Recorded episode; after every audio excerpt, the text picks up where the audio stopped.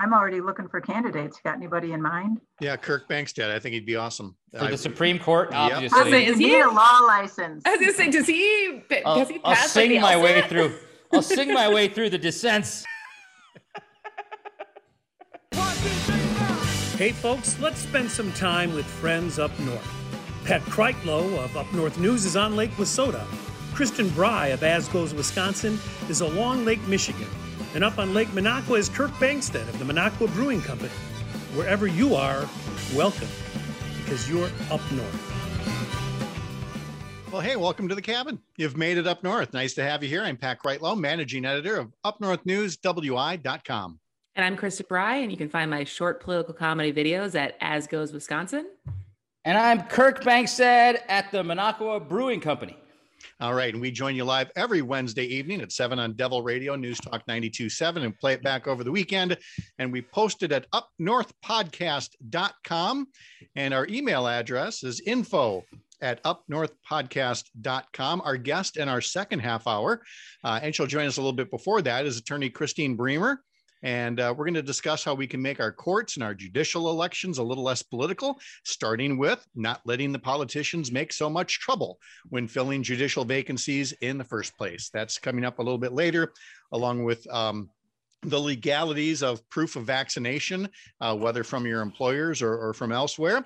But before we get to all those uh, meaty matters, we are just thrilled to report that uh, the weather up north is finally no longer looking like, you know, Nanook of the north or anything Oh. else that Eskimos are used to. Uh, spring is finally arriving in the North Woods, Kirk, and you, lucky dog. I, unlike some of us who are, you know, basically locked into our home offices still, you get to be on the open road again. Yeah, so so Pat, I've had to do a lot of driving around because I'm trying to get my beer, you know, sell my beer in uh, like local stores and stuff. So I am seeing the North Woods right now, and it is glorious. And I just wanted to, you know, I thought before we got into the news, you know, I wanted to kind of share and maybe ask you guys, you know, the same question. Like my favorite stretch of road, I think, in Wisconsin, is in the North Woods, is going on Highway 70 West uh, from Minocqua through Fifield. Then you go through like the Lac Courte Oreilles tribe eventually, like in Sawyer County. And I'm telling you, the trees, uh, just that kind of a canopy over the road, uh, going all the way to Siren, you know, before you hit the Minnesota border is just, I think, some of the prettiest stretch of Wisconsin you can get. Uh, what do you think, Pat?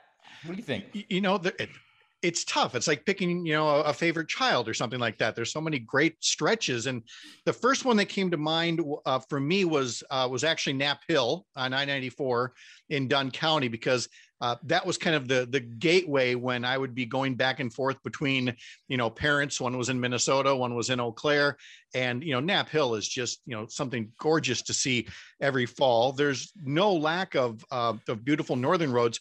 I'm going to cheat a little bit on the question and tell you that one of the most beautiful stretches of road in Wisconsin in my life was when they expanded Highway 29 to four lanes. Because in the in the early years of of uh, our relationship, you know, I, I married a farm girl from Manitowoc County, and we'd always take Highway 10 across the state. And because 29 was called Bloody 29 back then, because there were so many crashes, to be able to finally move from a two lane where you had to slow down all the time for an Oldsmobile or whatever and get on to 29, that was one beautiful stretch of road for entirely different reasons. Um, Kristen, you're from the Wisconsin Rapids area. You don't lack for pretty roads. Well, no, I'm, I mean, I grew up in Madison and then I spent last year in Wisconsin Rapids where we weren't really doing much last year. And so I feel like I have like a new uh, mindset now being an adult living in back in Wisconsin to explore all of these. Cause I didn't, when I left originally in 2003, I was just got my driver's license. And so I feel like so far, the prettiest drive I've had was when I moved from Wisconsin Rapids to Milwaukee and it was October and mm-hmm. taking 43 and all the leaves were changing. Mm-hmm. And so like like the every like and it just felt like I think it was also nostalgic because it was like a new chapter in my life and I was moving to a new city and I was excited about all of that. But just literally seeing all of the colors in like the ripe of fall. Mhm. Uh and I was going south. So I can only imagine what it looked like if I had gone even further north. Yeah, I don't. For all this talk of leaf peepers, you know, in the Northeast and everything, I you're hard pressed to beat this area of the country. You know, in fall, almost any road that you take is is is just gorgeous. So, Kirk, I hope the the road trip was successful. I'm, I'm sure you talked to a lot of folks. We'll we'll talk about in our in our little live commercials about our day jobs later about uh, the trials and tribulations of a man selling beer Nice, door to man. door almost. Um, but as as we turn to other matters that that happened during the week, we have to take note that uh, vaccinations for COVID nineteen have slowed down, which is not entirely unexpected, but has certainly done so uh, more abruptly than folks were th- thinking before the pause in the Johnson and Johnson vaccine, which is you know back on now. But uh, our Jonathan Sadowski for Up North News WI.com uh, covered a Wisconsin Health News uh, webinar where health experts, you know, talked about the need to have people, you know, feel better about, especially getting that second dose. Kristen, because you were you were noticing that you know a, a lot of people are trying to step up and get that message out to get that second dose. I actually just put out a video today about my experience of getting the second dose on Monday. And so I knew that some people had gotten symptoms pretty severely, not severely, but like felt nauseous and kind of the whole gamut versus some of my friends and people I've talked to who felt like next to nothing. I got, I think I got lucky on the scale as I had a pretty bad headache uh and some body aches and stuff but it was still all, all in Well, don't sell yourself short. I, I saw the video you put together. You look like hell, and Oh, and yet you were you were able to pull it together. You know, to get some work done on our behalf to make some other up north news products. But your message at the end was perfectly apt about about hangovers.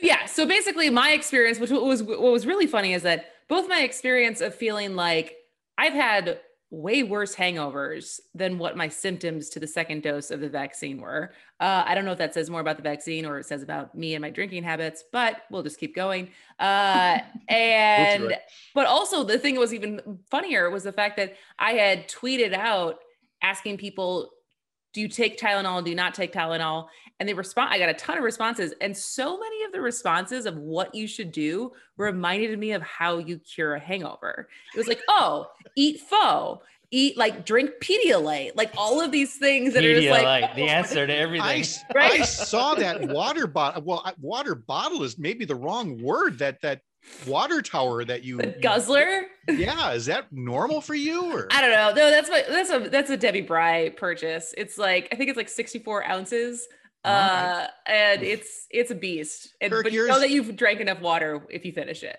Kirk, I can't remember. You you got your shots, and I don't recall you saying it was a. a My dude, my deal. armpits hurt. That's the only thing. That's It's like, why we didn't oh. you're the only that, person i've heard right. with that complaint Uh, my armpits hurt. I was like, I had mono back in college, and I felt like like the same, like my lymph nodes were like expanding or something. I didn't like it very much, but you know, what's the hashtag? Like, it's worth it. I think It's hashtag worth it. I mean, it's worth again, it. whether and not just from catching, you know, COVID and dying, which is, you know, reason enough, but catching COVID and feeling as miserable as people feel, or having the long haul symptoms that uh, are still going on for folks, or giving it to somebody else who isn't as healthy as you and dying. So, yeah, you get that. Um, uh, didn't you say, Kristen, the Milwaukee Bucks were kind of doing their part too to to help out? So yes, the Milwaukee Bucks announced, I think yesterday, I think their official statement was uh, the Milwaukee Bucks and the Milwaukee Health Department have partnered to bring a mobile vaccination site to the Fiserv Forum on Sunday, May 2nd, where any eligible fan attending the Bucks game can receive their first dose of the Pfizer COVID-19 vaccine. And my immediate reaction is, well, what if you're an eligible non-fan? Like, what if you just show like roll in with like a LeBron nice trouble. jersey? Nice Are trouble gonna- you're making. are they gonna be like, ah, sorry, fans only? I'm sorry. What's that Timberwolves jersey? Get that out of here. You don't. No Like, shot for not you. Not for you. Sorry, you gotta. don't You think gotta it works that fan. way. I, I I think eligible non-fans would have would have been welcome too, but I mean, Oh, that would be dirty to roll up in a jersey if you're getting a free vaccine at, at the Bucks Stadium. That'd be dirty. so dirty here's where play. you go with that is is you get the mascots involved. You get the Chicago Bull, you know, Yeah. mascot to to show up, and you see if uh, you know if Bango will will let him in and still give him a shot for you know. I would I would say you'd give him that first, and then you give him the boot, you know, and say get out of here. But you got to you got to help out friends where wherever you can. Uh, other news that took place up north this weekend, literally the Joint Finance Committee that is the legislature's uh, main budget writing committee, uh, held a hearing up in Rhinelander this week to take public testimony. The thing to me that's a real shame about this is look, it's one thing that they didn't have any hearings in the biggest population centers. Part of that was due to COVID restrictions, but part of it was political as well. And while they had a good turnout in Rhinelander, the fact that they ended very early because there weren't any more speakers just tells you, you know, that that they needed to do these in places where people could come talk about, you know, the the, the things that mattered to them. And Kirk, you took note of, of just a few of the things that people were asking for in Rhinelander this week. Yeah, I, I mean, I live up there, so I asked some of my friends, you know, to go and and, and give me the feedback. So, you know, ultimately, uh, they talked about things like PFAS, which is a real big problem up in Rhinelander and uh, in other places uh, in Wisconsin. Um, they talked about basically, in general, I'm not going to go through the litany. It was, from what I heard, it was kind of like lots of folks, like schools, mayors, uh, folks who care about clean water, said we need state funds to help us out, uh, and and a lot of and and and then there was and, and that the unfortunate part was is like a lot of these folks on the committee were on their phones. Uh, they were they left uh, they went behind a curtain just to chill out. And so from one of my friends who was at the at the at the hearing he's like it was like the plebeians or the peasants like begging for money uh, from like the royalty who was like not not really caring. And he's it like, this really, doesn't seem like democracy to me. You know? it, it, can really feel that way uh, as somebody who has sat through these, not as a joint finance committee member, but, you know, as a host legislator, um, you know, body language says everything. And if you see a bunch of lawmakers up there who look like they couldn't care less, it, it only further tarnishes the, the process. And that's unfortunate because yeah we we know that there are many services. There are many people asking for state funding to go this way or that way. And instead uh, i spoke earlier uh, this evening with evan Goyke uh, legislator from milwaukee who's on the committee. And you know he he certainly expressed this wish that there were more uh, of these hearings even the virtual one that was held on wednesday uh, because what's going to happen now is the committee is just going to meet on its own and it's going to review individual agency budgets. And unfortunately i'm only going to tease this now it's something we'll we'll see in the coming weeks. You'll see this um, tug of war involving whether the republicans on the committee are going to basically slash the budget to the same amount of federal funds that are coming in from the American Rescue Plan, the economic stimulus bill. And that's a shame because it reminds me of nothing else but the way that the legislature uh, just frittered away the tobacco settlement money uh, and could have been used for something good. It wasn't, uh, but we appreciate everybody that showed up in Rhinelander to testify about what they need. Uh, we'll have more coming up with Attorney Chris Bremer next. You're up north.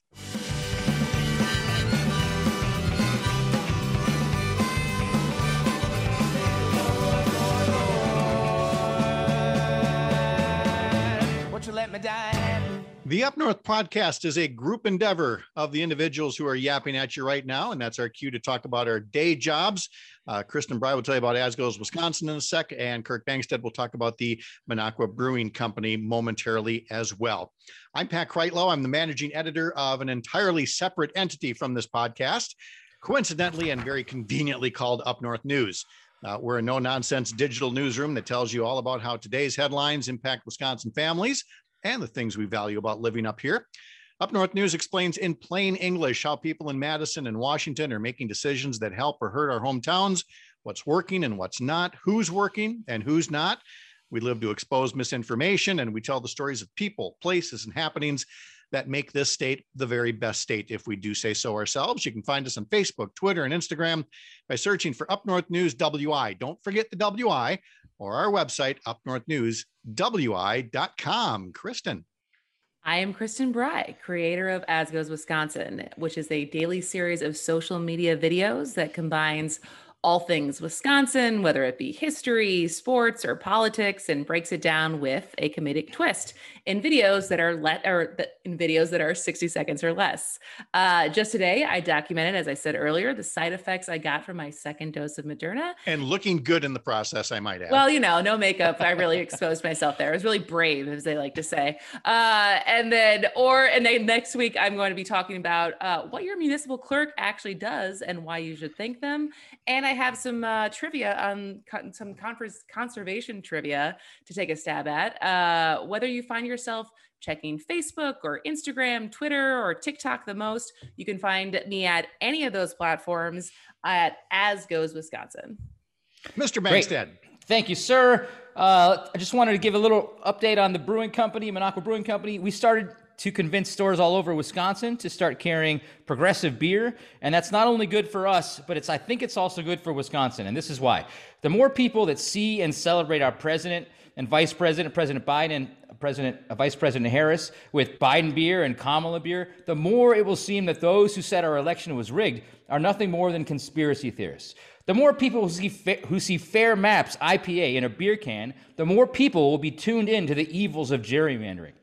And the more people who see Bernie Brew in stores, the more people will know what democratic socialism is all about and how it's not a bad word. It's actually a form of government used in Finland, Norway, Sweden that their standard of living happens to be better than Americans. So, I'm, if you, uh, of course, we donate five percent of all of our profits to our super PAC, which we're spending on radio ads, billboards, voter outreach, con- uh, convincing Northwoods voters to help make our politics as clean as our lakes and streams.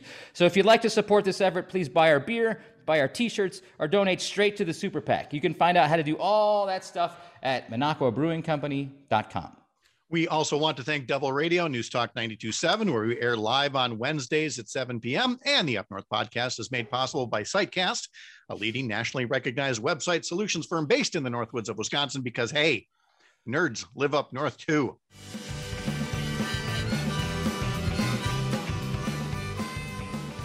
Welcome back to the Up North podcast. I'm Pat Kreitlow along with Kristen Bry and Kirk Bangstad.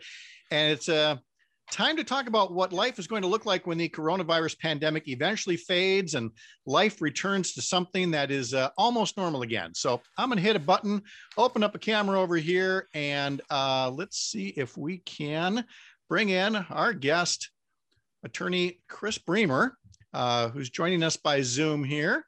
There she is now, uh, look, looking looking for all intents and purposes like she's in Merrill, not on Lac du Flambeau. But uh, Chris, north. Chris, nice, nice to have you here. Thank you for being part of the Up North podcast. Thank you for having me. I love it. Hey, By the way, gonna... Pat, before you go on, I just want to thank Chris for, for coming on the show. Chris has been done so much for the state of Wisconsin, and she's been a real mentor to me in politics. And um, and thank you so much. It's great to see you, Chris. I'm I'm so happy you're on the show tonight. Thank you. It's always good to see you, Kurt. A lot of laughs, always. And, no. and Kristen, Kristen, I'm so impressed with as was as goes Wisconsin. It's just an amazing thing. And, oh, thank and you. Of, of course, Pat Kreitlow has been a hero of mine for a long, long time. So great to be here with friends. I have no idea how to react to that, so I'm, I'm going to move no. on before before he's blushing. There he's we blushing. Go. Hey, we were gonna we were gonna talk to Chris in our second half hour about um, you know the the way that we go about filling judicial uh, vacancies and how we make judgeships a little less political. But since we were going to talk about uh, proof of vaccination in this block, we asked Chris to join us a little bit earlier in the uh, quick three minutes that we have here to talk a little bit about something that's all the rage right now folks refer to it as a vaccine passport uh, and whether they should be encouraged or banned.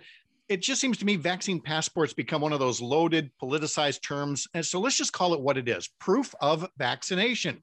And the question is simple here Is there value in providing proof of vaccination in certain circumstances? And the answer is Are you kidding me? Of course it is but the law is actually a little vague about this, at least in terms of what federal law says, but how state law could go either way to basically you know circumvent federal law. Chris tell, tell us a bit more about what what exactly that means. Well under federal law um, you know proof of vaccination can be really important. I mean i wanted to go visit a friend in a nursing home. They wouldn't let me in until i showed them my cdc card and i got in. So it was it was great but you know, there are ethical considerations to this, um, not so much legal right now, but ethical. the ethics of it is certain people have not been able to get a vaccination. Um, and so now it's much more wide open and more people can get it. But until you knew that you could get one, it was not really, it's really an ethical and moral question. Can you require a vaccination card when not everybody could get a vaccination? So under the federal law, you should know that absolutely, if you are an employer um, and uh, you're under the ADA, which means you have 15 employer employees, you know, you can require um, proof of vaccination. This federal has been around for hundred years. It, it, dates back to yellow fever. Yep. Absolutely. And as long as you are not discriminating on the basis of disability or religion, um, you can require a vaccination card. So, um, you know, it's, it's state law that's going to take it out from us. Um, there is a bill right now pending in our state legislature that says that you cannot require a vaccination or proof of vaccination in Wisconsin. I believe our wise governor, who's governed by science and goodwill for our people, will veto this bill if it actually comes to a vote, but it is pending. Yeah, it is, uh, and it, it, again, it seems like the the pro-virus crowd, because I don't know how else to set this up, is looking to set up some more super spreader events because there have been so many of them. And and so to remove that possibility especially when that vaccine is now fairly available there's there's now greater demand than supply tells me that we've we've got to work on on that end of things. And we're going to talk more about it right after this break and then talk about judicial vacancies as well. Thanks for being here at the cabin. You are up north. We'll be right back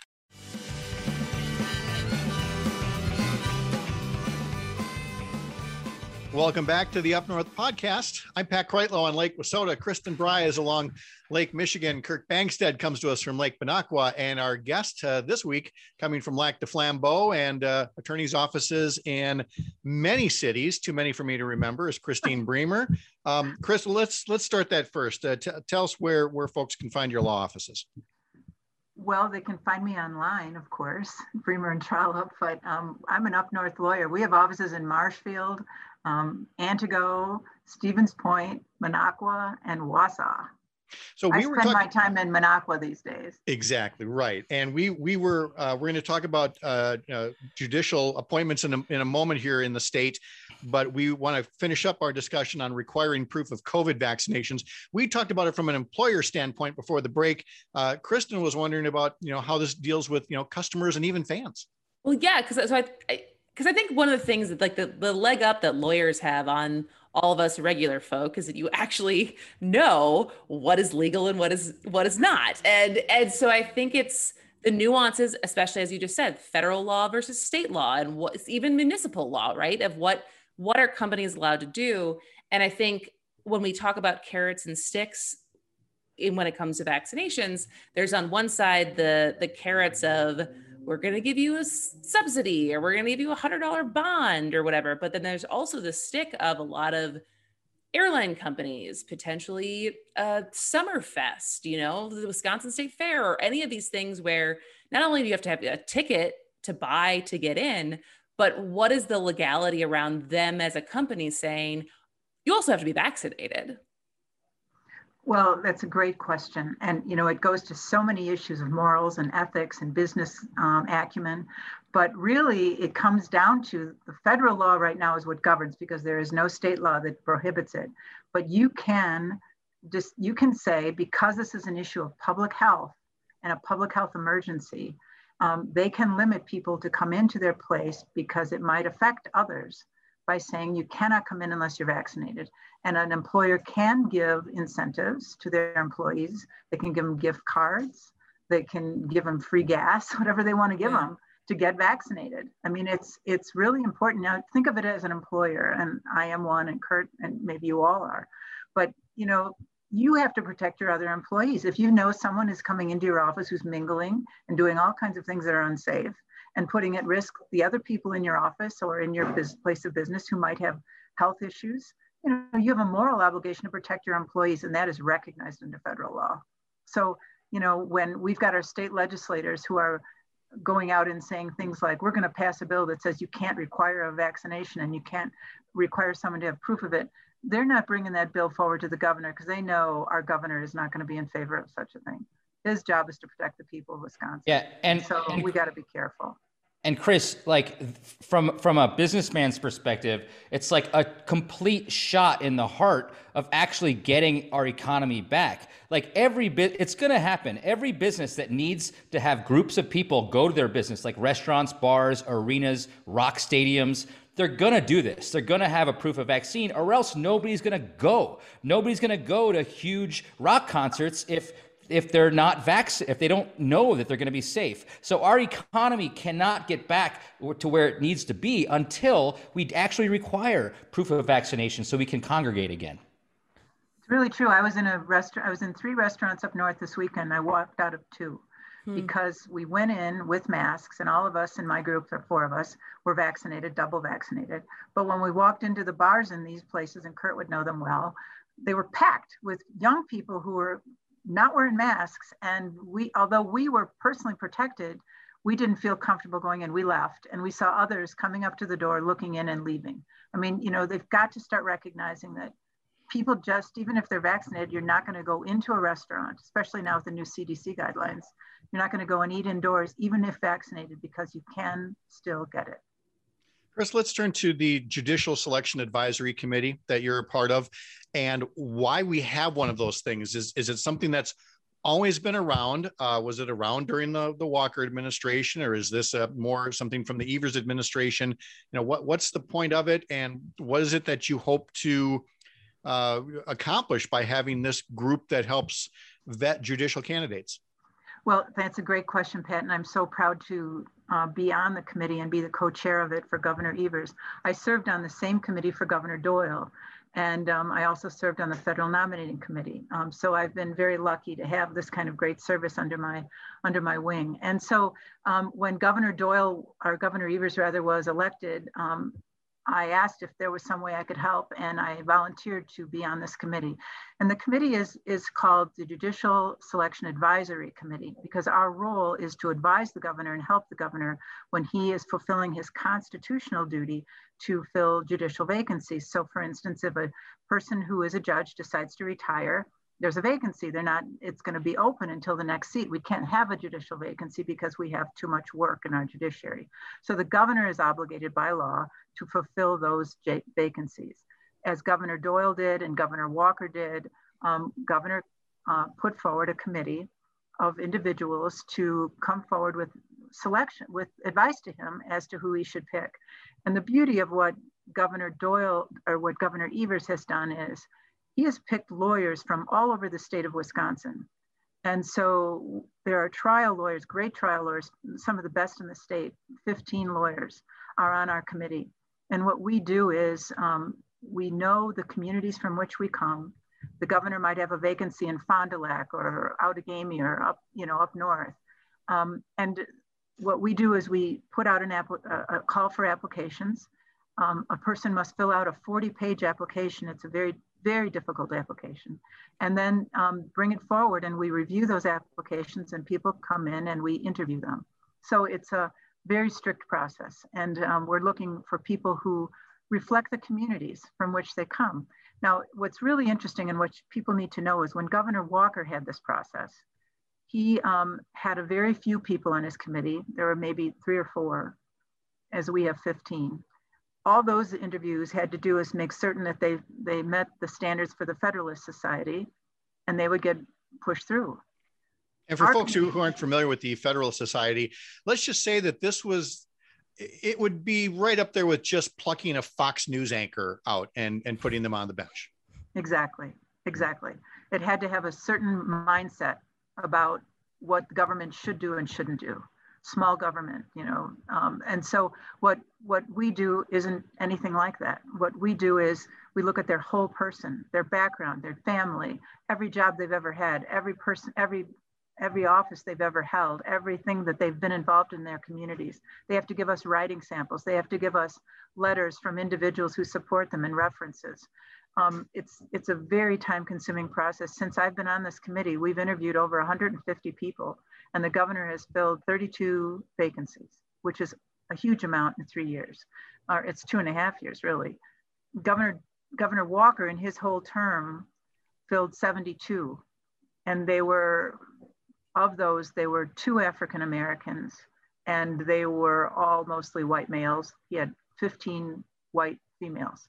Um, in our term, um, Governor Doyle or Governor Walker, I'm sorry, too many governors. Governor Evers, um, Governor Evers has um, filled 32, five African American women, three African American men, one Asian woman, a disabled man, the first disabled person to ever serve on our courts, the first woman to ever serve in Portage County in judge, um, you know, nine white um, women, eight white men, and one Hispanic man. So white men are, are calling, complaining that they're not getting on. And I'm saying, you know what, it's just not your time.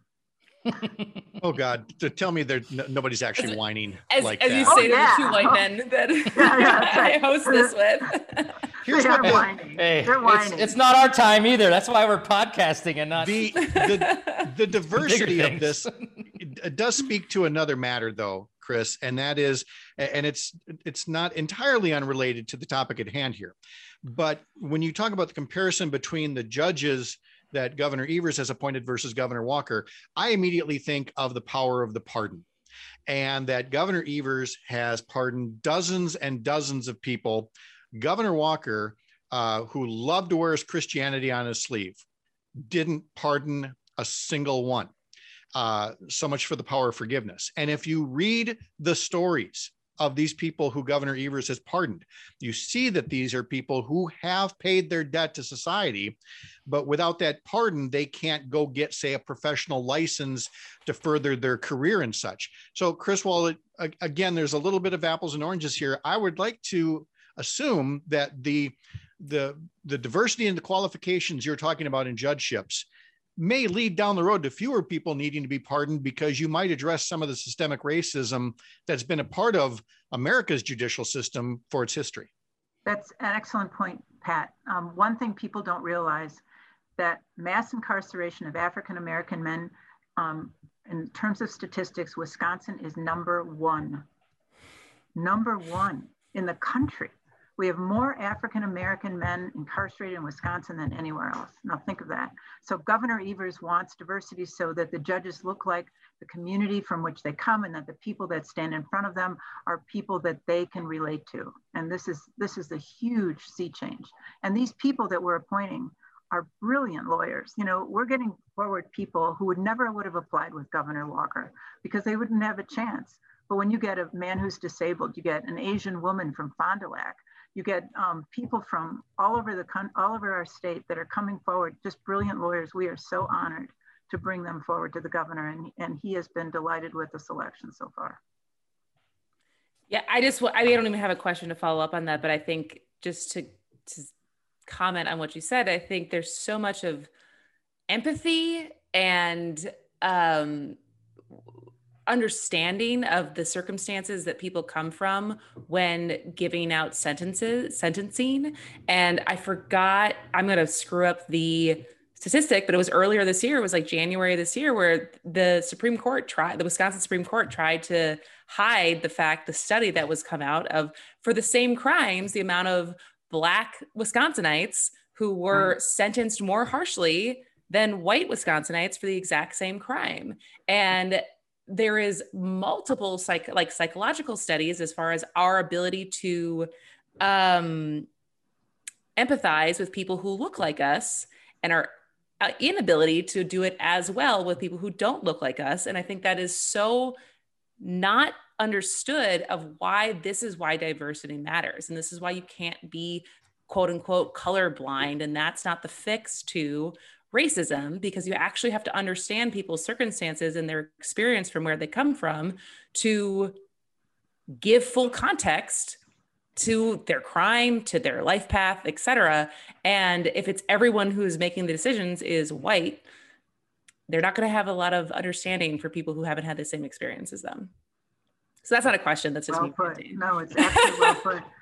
And that's been some of the comments from the judges whom we have appointed that they know we appointed one woman who is um, an immigrant from um, from Central America, and she said, you know, when when little um, Hispanic children even come into her courtroom, that have issues to be determined and they see a woman that looks like them, how much more confidence they have in the system.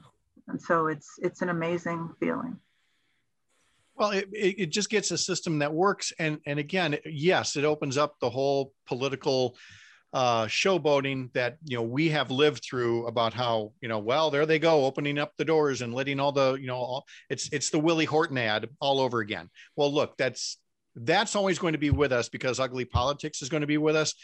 That doesn't take away the need to do the right thing. And then to point out that people do serve the penalties when they commit crimes that, uh, but if you work with restorative justice and a balanced judicial system, then you, you get justice for all, which is how it's supposed to work. Chris Bremer, so good to talk to you.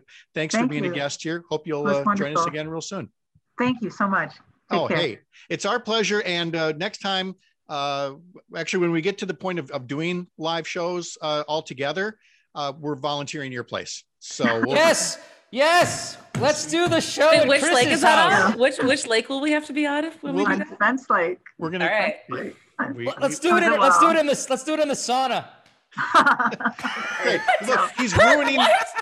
he's ruining the equipment already. Great when we come back, uh, let's let's uh, let's do a let's do a game. Cheeseheads or chuckleheads. When we come back, you're up north.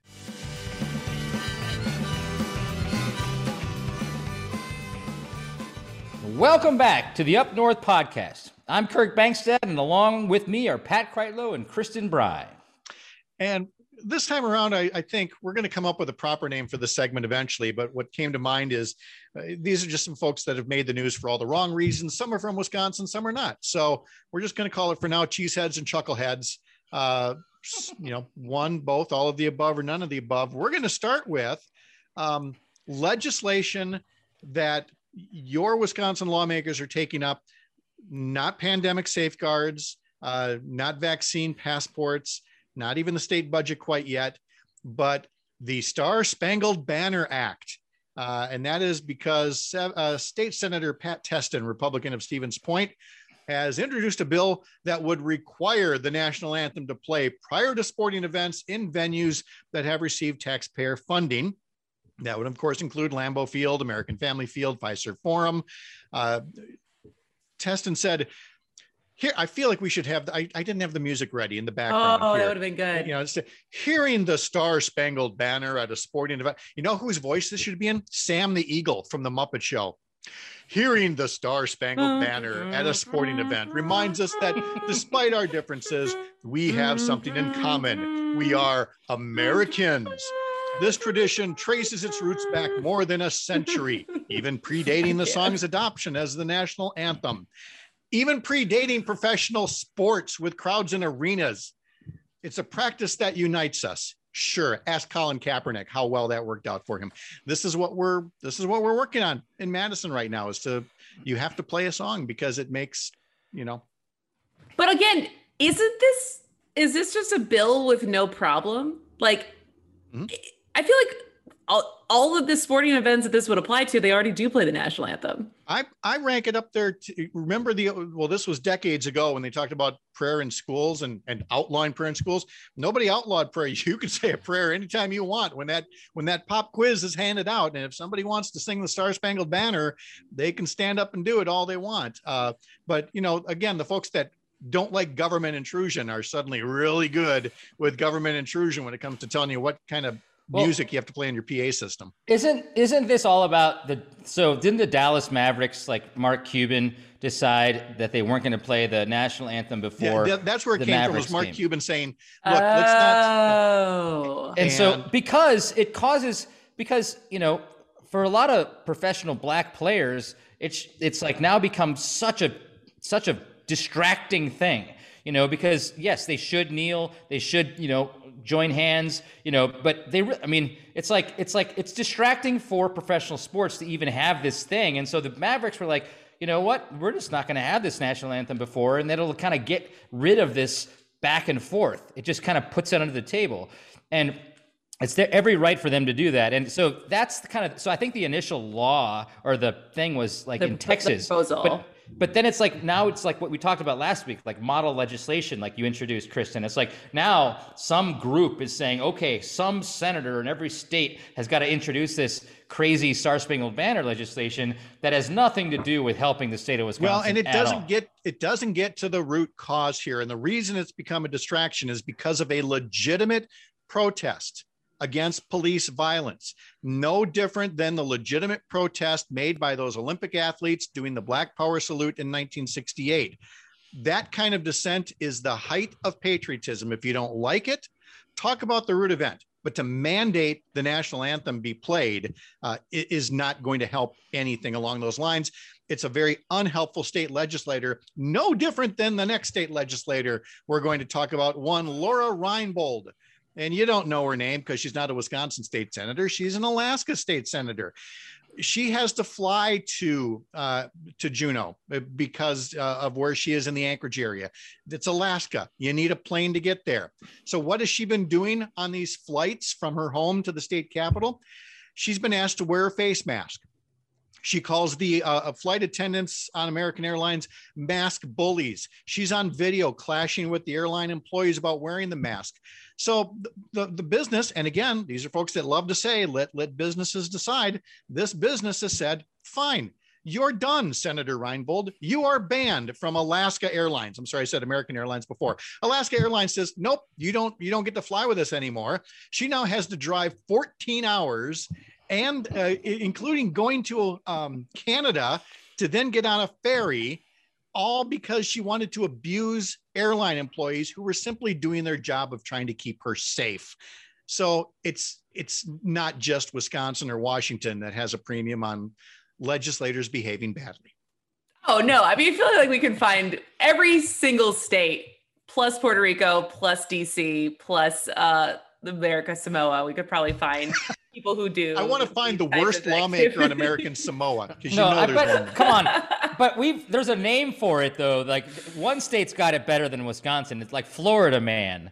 Like that's there's actually like a meme for the Oh, no, crazy things Literally, that happen if you in Florida. if you type in your birthday and Florida Man, like Florida Man June 18th, something will pop up that says Florida Man does XYZ. Yep. I, I did that once. I can't remember what it came up with, but it was it was just too embarrassing for me to even share because that's that's what they do. But you know, you can't talk about the the the the Florida man of Wisconsin politics without talking about Glenn Grothman. And you know, it- we've already brought up how he made racially insensitive remarks and had to respond to them while wearing a funny little St. Patrick's Day hat. Now he's taking it a step further and was criticizing uh, rapper Cardi B for her recent performance. Kristen, I, I can't. No, it wasn't that. It said he on the floor of Congress. He said that constituents were calling his office complaining about Cardi B's performance Of course, they were. at the Grammys. Uh-huh. And I just want to see the receipts. Like I'm just looking for the receipts of who in their right mind, the first thing they think of when they see an offensive, like how many, like everyone was up in arms after J Lo and Shakira, like shook it a little too hard at the Super Bowl last year and were very upset about it. Like you really think their first thought is like, I'm gonna call my I'm congressman. going to call Like- Glenn Grothman. what? No one's calling Glenn Grothman to complain about Cardi B. He just somehow thought that was an appropriate thing to bring up. I like this congressman. The challenge is down. Kristen has, has put the challenge down, and we want to see the receipts. Who's been calling up to complain about me Cardi B to you? and with that, and again, Grothman said that that her performance was inconsistent with basic decency. I got some words for the congressman about what's inconsistent with basic decency, but we don't have time to talk about insurrections right now. Our email info at upnorthpodcast.com. Thanks for joining us at the cabin. For Kristen Brian Kirk Bangstad, I'm Pat Kreitlow.